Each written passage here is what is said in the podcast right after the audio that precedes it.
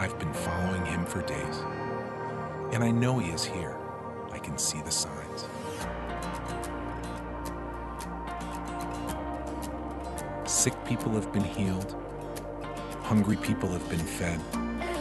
The people in this town aren't so angry anymore.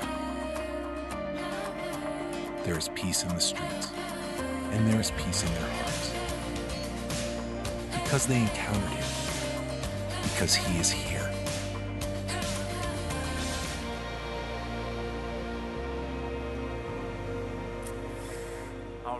Well, hello. My name is Josh Walters. I'm the campus pastor here at the Mount Pleasant campus, one of the teaching pastors here at Seacoast, and we are so excited that you're here to worship with us this weekend. I want to welcome you if you're joining us online or in the chapel at an offsite campus, wherever you happen to be. We are excited that you are here as well. Got a couple shout outs for us as we get started today. The first of which is to our Columbia campus. Last weekend, Katie and I went to her grandpa's 90th birthday party and had the opportunity to stop by and worship at our Columbia campus on the weekend. First time that we had gotten to be there, and man, just got me so excited for them as a campus and reminded me of one of the many things that I love about our church. They've been in desperate need of a new facility for a decade, 10 years, in a location that was hard to find. And I don't think they ever could have done this on their own, but because people across all of our campuses have faithfully given, we were able to help them make that transition. And in between services, I just kind of stopped and introduced myself to three different folks that were sitting there in the worship center uh, among a crowded room. And every single one of the three people that I introduced myself to, it was their first time. I was like, "What? Me too." You know, that's awesome. Glad you're here. You know, but it just got me excited for their team and what God's going to do through them in, uh, in this new location. I also want to give a shout out to uh, Foundations Church in Lafayette, Louisiana, and City Reach Church in Forest Hills, New York. Two new churches that are being planted this week through the ARC. Uh, if this is your first time here with us or you don't know, Pastor Greg, our founding pastor, is the president of the ARC, which is the Association of Related Churches, and has a vision to plant 2,000 churches in his lifetime. And over the course of the next couple weeks, we will have planted our 500th church through the ARC, which is so exciting. And a portion of every dollar that's given here at Seacoast goes to fund church planning as the most effective means of reaching people with the gospel that, that are far from God. And so, anytime one of these new churches launch through the ARC, we get to celebrate when the people that are being reached and the work is being done. So, as we get started today, let's take just a minute and pray over our time together and pray for both of these new churches as they launch this morning. Let's pray. God, we thank you so much for the blessing, the incredible gift of the local church. God, that we could come together and uh, just connect with friends, other believers, that we could uh, spend time in worship going after you and open up your word. We just pray that our hearts and minds will be fully prepared, God, for all that you would have for us today. We pray for Foundations Church and City Reach Church. God, you tell us uh, that you equip the called. So, Lord, we pray that in every way, with the, with the people, the details, the logistics needed in launching this morning, that you would equip them, that you would show up and miraculously provide for them. Your word tells us that the harvest is plentiful, but the workers are few. God, as they've built teams and moved across the country, we pray that you would honor their willingness to go and that they would reap a harvest, God, that's just incredible, that only you could accomplish, that they would see lives changed people come into a relationship with you because of their willingness to go and be used by you. So we pray for them. We pray for our time together. In Jesus' name, amen. A couple weeks ago, I took our six year old son, Abel, to a birthday party at Sky Zone. Uh, Sky Zone is an indoor trampoline park here in Mount Pleasant, and I don't know what it is about that place, but every time that we walk in, uh, I feel at home.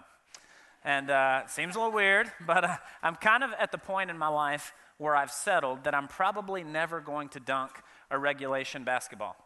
Uh, but at Sky Zone, they have these rectangular trampolines with a series of basketball goals, big goals mounted at the end of them.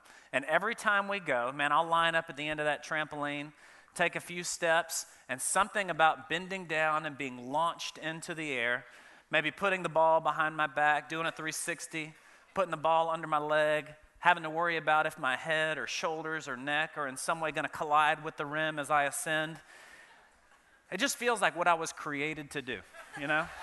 I don't hear anything audibly, but it's as if I hear God saying, This is my son, whom I love, you know? With him I am well pleased, you know? And I'm sorry, if you follow me on social media, anytime I'm there or it happens, I'm to get out my phone and hand it to someone to push the slow mo button so that they can capture all of my childhood dreams coming true. You know, I just love it. When we walked in the front door, and our six year old Abel sees his friends about 20 feet away, and he just takes off running at them. And if you're a fan of old school video games, he pulls this like Street Fighter, Mortal Kombat move where he just kind of kicks up at him. One of his other friends comes from the side and does this elbow drop, and they all fall to the ground. Counselors call this rough and tumble play. You know, it's like we had just walked in the door. Here they are. Dads are kind of looking down at what's happening here, slightly curious as to whose son is going to emerge victorious. You know. But they're all smiling, so we know they're just kind of greeting each other. They all get up and high five, like, yeah, man, this is going to be an awesome party. We're so excited. And I was just kind of watching them as they walked away and turned to the other dads there and said, Can you imagine what it would be like if we still greeted each other that way? you know? like, if I would have come through the door and kind of locked eyes with one of them and just kind of ran up and done some flying chest bump, like, bah, landed, smack them. Who's your daddy? Come on. It's going to be a great party. You know? Like, we just don't do that. At some point between their age and ours, we've decided there's a more culturally acceptable, you know, a more mature approach to greeting one another. That we walk up and, and do the dude deal where you kind of get hands and like beat each other on the back and get away quickly. It's like, good to see you, man. Yeah, you know. We just don't express excitement, energy, affection like we did when we were children. My girls have a similar response. Uh, if they're planning to spend the night with a, with a girl, it's been on the calendar for a week or two. Uh, they may have seen the little girl at school all day long, in between classes. They've called or texted after school, hey, don't, don't forget to bring your American Girl doll, you know, whatever it is. They've been in touch with each other. But something about homegirl showing up on our front door with a book bag and a pillow. The door opens, and the girls are like, ah! you know? They take off running up the stairs, jackets and shoes flying all over the place. Man, just so willing to just express their excitement and emotion. They'll close the bedroom door behind them. We won't see them for two hours, you know? Mass chaos. Now it's crickets. They come downstairs and they've, they've made up a dance, you know? They've written a song. They got the chorus, the bridge, a guitar. It's more of a prop. They can't quite play it. But man, they've got, they've got something they want to show us. They're not thinking about, like, man, what are mom and dad going to think about us? You know, are they going to think that we can't dance? Or are they going to laugh at our song? You know, they've just got something on their heart. They've been working on something. They're not afraid to put it out there. Somewhere between their age and mine, I've either been told or picked up on the fact that I should do whatever it takes, that I should avoid at all costs singing or dancing in front of anybody, you know? because they will not look at me the same afterwards. That is just not the case for our kids. I thought about that this week, actually. Pastor Sam Lesky, who is our uh, North Charleston campus pastor, posted a video on Facebook that I wanted to share with you.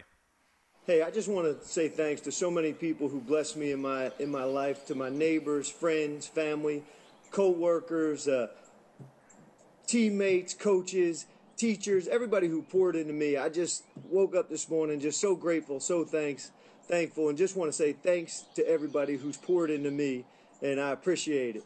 And the song's been going through my head, so uh, thank you for giving to the Lord, because I had a life that was changed. I know I can't sing, but thank you for being a blessing to me and my family.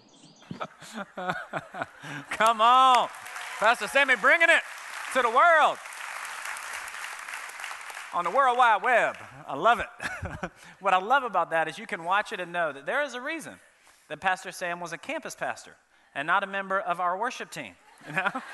but what I loved about that video was that he was sitting on his back porch, spending time with the Lord, and was overwhelmed with gratitude. Just so thankful.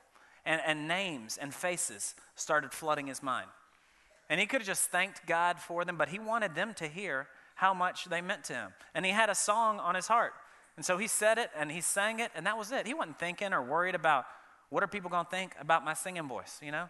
There were people that, that he wanted to know that he loved, that he was thankful for, just how grateful he was for them. So he put the song uh, that was on his heart out there.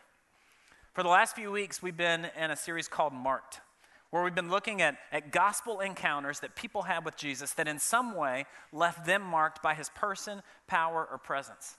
And today we're going to be in Mark chapter 9 and 10. Uh, Jesus and the disciples are going through Galilee, and verses 30 and 31 tells us that Jesus did not want anyone to know where they were because there were some things that he wanted to teach the disciples. So, even in doing his best to pull away so that adults didn't see or know where he was, there was children that had kind of been trailing behind him, keeping their eyes on him. And instead of getting frustrated by the children, Jesus pulled them close and essentially used them as an object lesson for the disciples. To say, hey, as you mature in your faith, as you grow in Christ, there are a handful of lessons that we can learn from these children. Some ways that they express their heart, some ways that they trust in and believe in me. There are some attributes to their faith, some things about them that I want you to embody, some ways that I never, ever want you to grow old.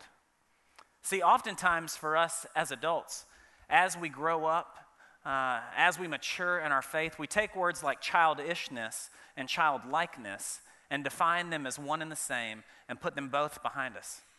1 Corinthians 13, 1 there at the top of your outline says it this way When I was a child, I talked like a child, I thought like a child, I reasoned like a child. When I became a man, I put the ways of childhood behind me. See, thankfully for us as adults, there's a handful of behaviors, things that we do that are childish, that as we grow, we need to put behind us. Throwing a fit in public, you know, when they're out of the spicy chicken sandwich. You can't do that as an adult, you know? Wearing all of your clothes out of the house. That's an important thing to do, you know? Your neighbors don't look at you the same. Sharing your toys. The list goes on and on and on of childish behaviors that we need to put behind us. But in terms of the childlike nature of our faith, Jesus is saying, hey, there's a couple things that we can learn from these kids, uh, ways in which I never, ever want you to grow up. So, what are they? How do we do that? Number one, there at the top of your outline, how to never, ever grow up is hang out with children. Hang out with children. So, Jesus and the disciples are there in Galilee. They sit down. He pulls some of the children that have followed them close. And in verse 37, there on your outline, he says this Whoever welcomes one of these little children in my name welcomes me. And whoever welcomes me does not welcome me, but the one who sent me. See, most of us hear that we need to hang out with children. We need to welcome children, and it resonates with us because we live in a pretty kid centric culture. Uh, our schools, after school programs, summer camps, hundreds of apps, technology, there are endless ways to engage, entertain, and care for children. But that is not a shared experience around the world. Every year, we send out about 40 missions trips, many of which are focused on sharing the good news, education, providing medical needs, not to mention the basic necessities of love, care, and support to children. Many people do not share in the kid centric culture that we do. A lot of folks in the U.S. will even take it to extremes. You know, you'll see families, adults who will orient their whole lives around their kids' extracurricular activities. Katie and I have five kids, and man, I want them to have hobbies. Uh, I want them to love our family, love us, love their lives, but we're on the other end of that continuum, you know? It's hard to manage extracurricular activities for five kids. So we make sure the kids know you're welcome in the home. Uh, we love you, you know, but neither you nor your hobbies are going to interfere with our date night. You know what I'm saying? they know every Monday, mommy and daddy got a hot date. The boys were confused all winter. Where are you going? What are you going to do where it's so warm, you know? We welcomed them into our home. But culturally speaking, what is, what is Jesus saying here? See, when we welcome children into our lives, it comes a point where it costs us something, where it tries our patience, where it challenges our standards. See, all of us are good at engaging with children or welcoming children on our own terms, but it's at the point where it costs us something where it stirs up frustration or feeling in us or, or pushes on us in some way, that we really begin to experience God helping us, love them through us, and they really begin to learning uh, from us or picking up lessons from us. A couple weeks ago, I was painting some rocking chairs in the backyard, and I had started off spray painting them, had bought like three or four cans, and I was three or four cans into the project, and like they didn't even look painted yet. Wind was blowing it all over the place. I was getting frustrated, so I was like, all right, we're to switch to a paintbrush which I wasn't too excited about because the rails were round. It just wasn't to look the best, whatever. So I pull out the paintbrush, and the boys are like, oh, it's on. This is great, Dad. You know, so Asher and Abel run over. Can we help? I'm like, yeah, you sure can. You know, and thinking people are going to sit in these things and see the paint job up close. They're going to think I did it. Then I'm going to have to say they did it. This is not going to be good. So uh, I talked through the deal with Asher. We do little strokes up and down, little dabble do you, you know, just barely put the, the brush in the paint, and I hand him the brush, and badow, you know, he dips the whole paint dripping all over the place. And I had modeled the up and down, you know, stroke. And, but he thought it would be cooler if he walked around the chair, you know, so there's paint running all over the deal. And I'm, like, oh, thanks, buddy. You know, quickly take the brush back. Good job, good job. Abel, your turn. You know, showed him the same technique. You don't need to dip it. There's plenty of paint on the brush, you know, now. So the moment I hand the brush to Abel, Asher wants to see what this newly painted chair would look like moving. So he grabs what he just painted and starts moving it. I'm like, buddy, now there's paint all over your hand and a big print on the chair. No, don't, oh, come on, buddy. And so at this point, Abel's already done his stroke and wants to go back to soccer, so he lays my paintbrush in the grass. There's dirt all over it. Like, man, it's been a hot minute since I welcomed y'all into this moment. You've already created 30 minutes worth of mess, you know, for me to clean up. It's hard for us when we welcome children into our lives. It challenges our standards. And for an adult, for me, I'm so task oriented that oftentimes I could think the impact of my life is going to be measured uh, by the excellence at which I complete all of my tasks, you know?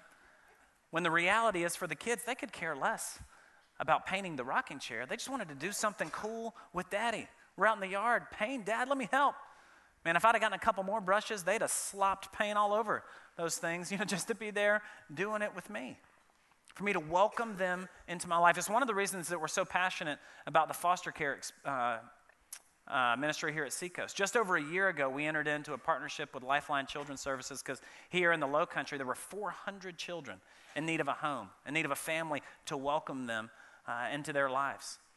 And in two weeks, we will have finished up our first class, first nine week training for 14 families that'll be licensed as foster or respite families to really go after that. And Katie and I have been attending those classes. Uh, DSS has a law that with five kids, you can't be a foster parent. One that frustrates me, but is probably a healthy thing for our, for our family. But uh, one thing that we've learned in the class is that, man, this is going to be hard. There's nothing about welcoming a child into your life in that capacity that isn't going to be challenging, especially when they come from a traumatic background. Now, you may hear this point and think, well, the reality for me right now is we've got kids. We live in the house where kids are always coming over. If I'm honest, my prayer is, Dear God, deliver me from this season, you know?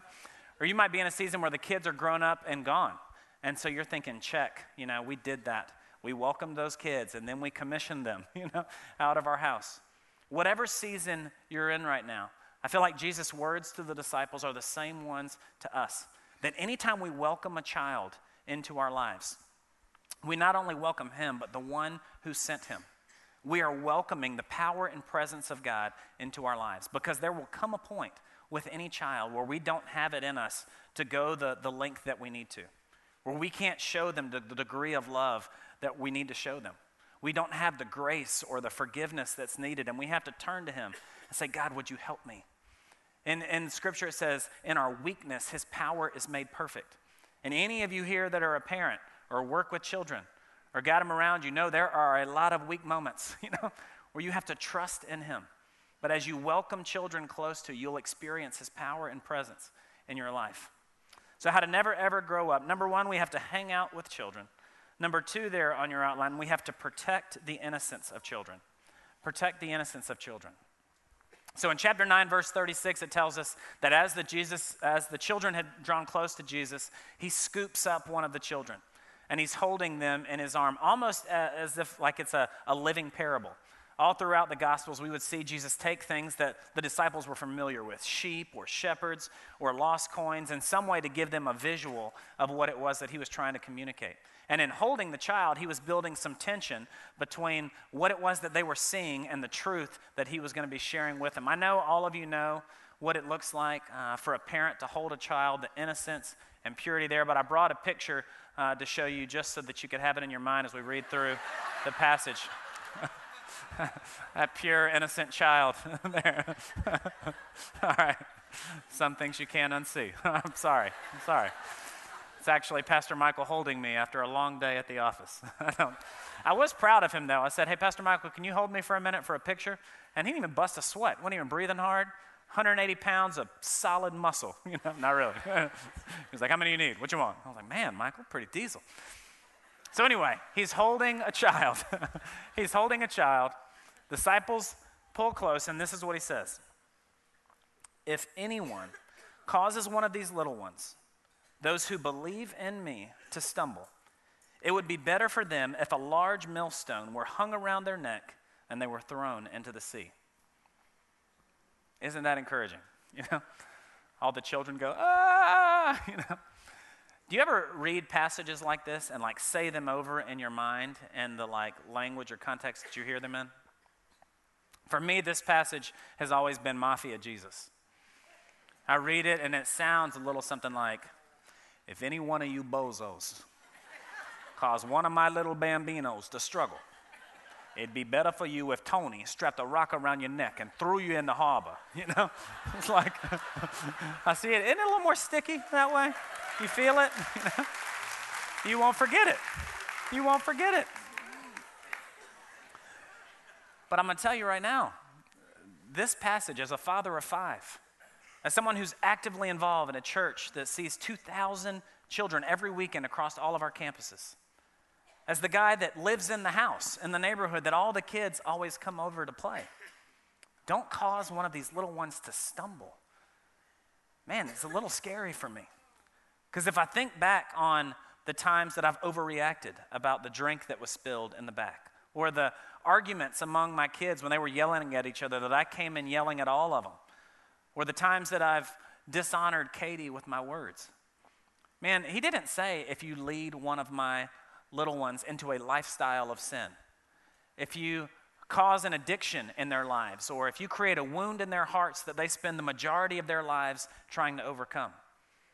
He says, Man, if you cause one of these little ones to sin, it would be better for you if a millstone were hung around your neck, you were thrown into the sea. The visual that this would have brought to mind for them was so vivid. A millstone was a, a giant stone with a hole bore in the middle of it. I brought a picture for you that a log would be stuck through. It would be strapped to a donkey or an oxen for the purpose of grinding up grain.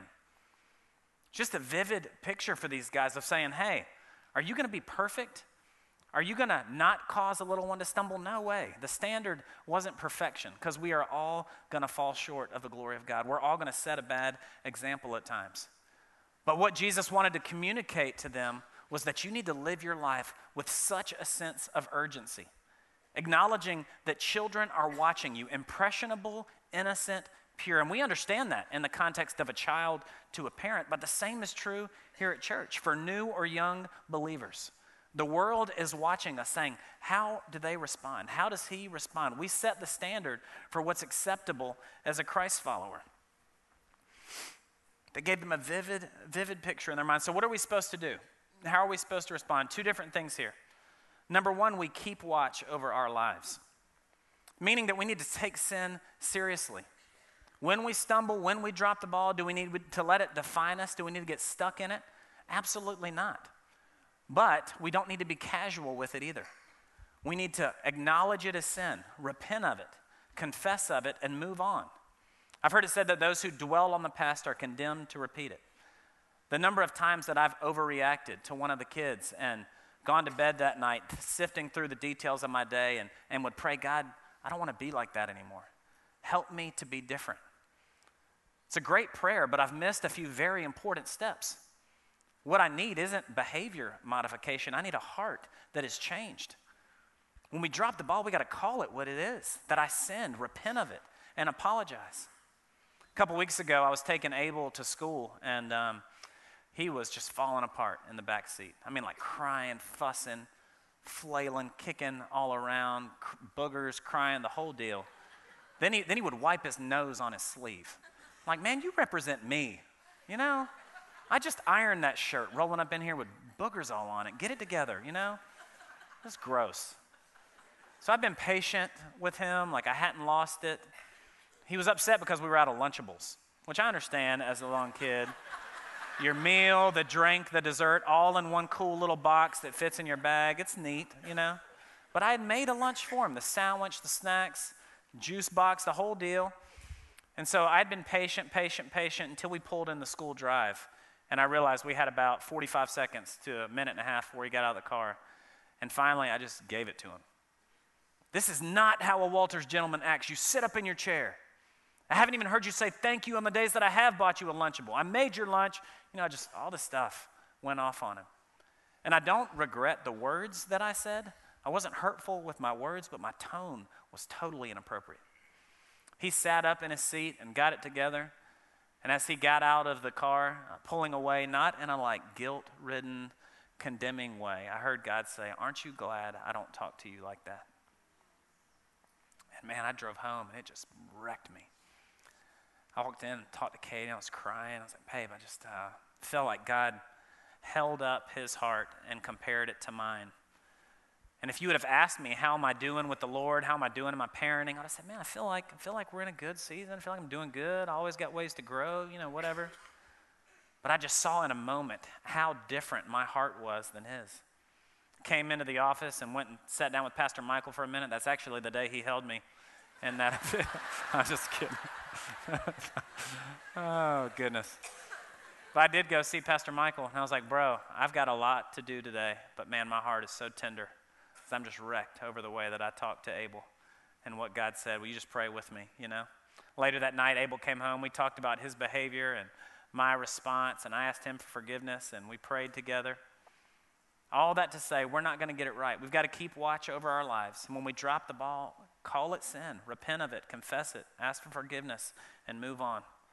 Second thing that we've got to do is keep watch over theirs. So we keep watch over our lives and we keep watch over theirs. One of the metaphors used in Scripture uh, for the local church is that of a family, that we are all brothers and sisters. Another one that it uses is that of a body, that in some way, based on our unique gifts, uh, that when we function together as one. And one of the byproducts of that is that we have a shared responsibility for the children in our midst, that we would keep watch over their lives.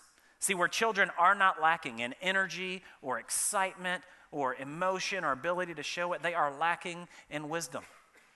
And I'm not going to see all of the things that they do or don't do. And so it's our responsibility as overseers for all of them with a shared responsibility to help them connect the dots between their behaviors or actions today and the consequences that they're going to live in tomorrow. When we keep watch over their lives, that looks practically like if you see somebody from my family doing something or not doing something that would ultimately lead them down a path of death, that you would say something to them. If it was just dishonoring to God, or maybe they were going to hurt themselves or others, that, that you would step in and do something about it. Then you would come and talk to me or to Katie about it, not all at once, you know. We can't be opening up a new response station. There's a chance that might be a lengthy line, you know. But that we would have a, a shared ownership over them. Our lives, the way that we live, and the way that we watch over there and lead them into paths of righteousness, are either going to bring about our transformation and ultimately lead to theirs, or it's going to lead us down a path of death and destruction. And they are following us. It's critical that we protect the innocence of children, that we keep watch over our lives and keep watch over theirs. So, how to never ever grow up. Number one, we hang out with children. Number two, we protect the innocence of children. Number three, there on your outline, we share in the faith of children. So Jesus had just left Galilee. He was in the region of the Judea. He had been doing all of this teaching and talking about children, how important they were in the kingdom of God. This would have been a prime opportunity for the disciples uh, to maybe put into practice some of what they heard. At this point, crowds of people start bringing children to Jesus, and this is what we read in verse 13. People were bringing little children to Jesus for him to place his hands on them. But the disciples rebuked them. When Jesus saw this, he was indignant. He said to them, Let the little children come to me, and do not hinder them, for the kingdom of God belongs to such as these.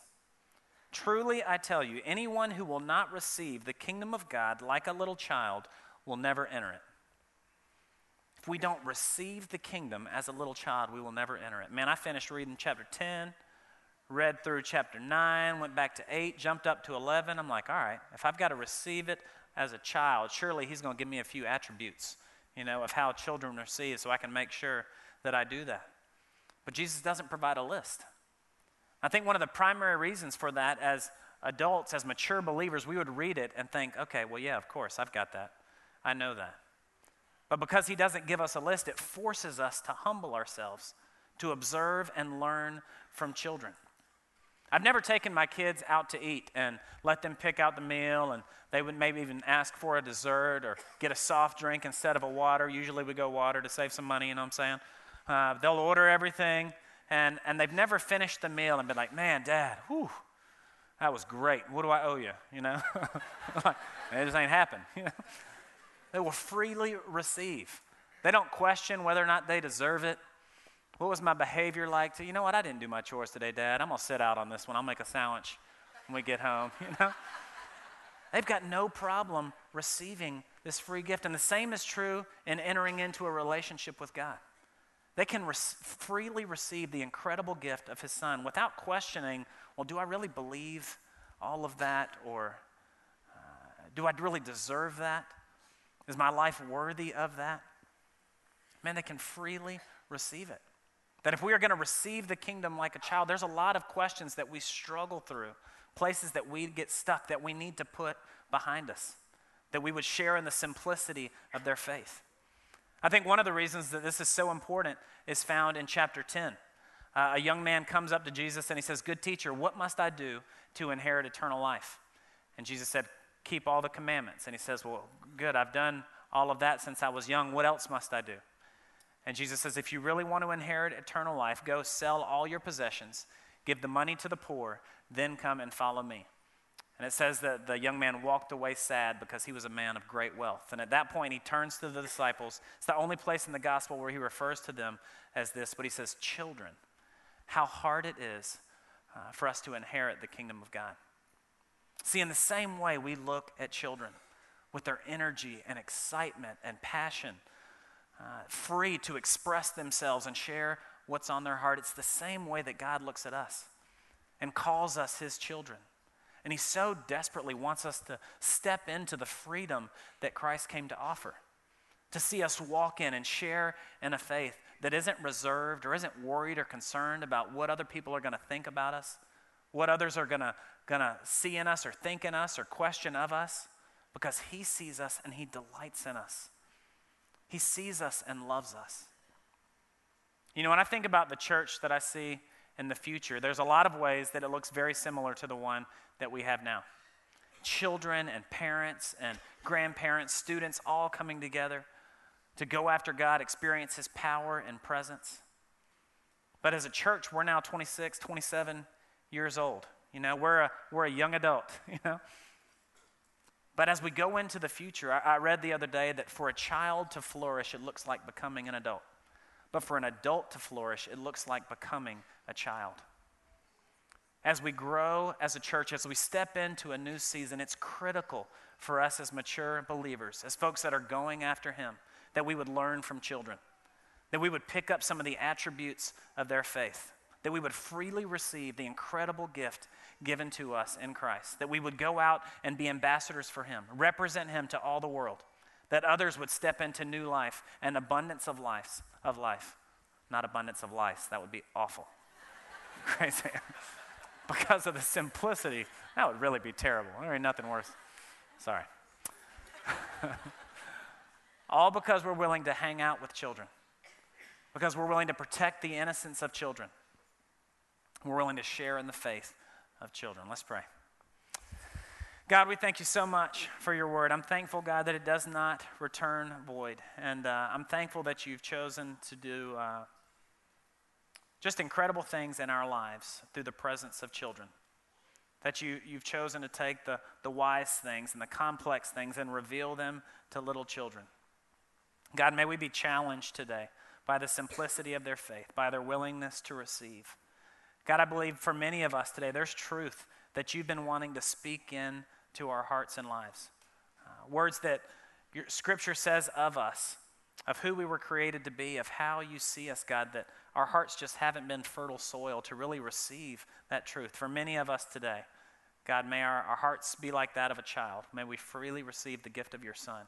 May we freely receive the identity that we have in you. May we share in their faith and walk in the abundance of life you came to offer. In Jesus' name, amen.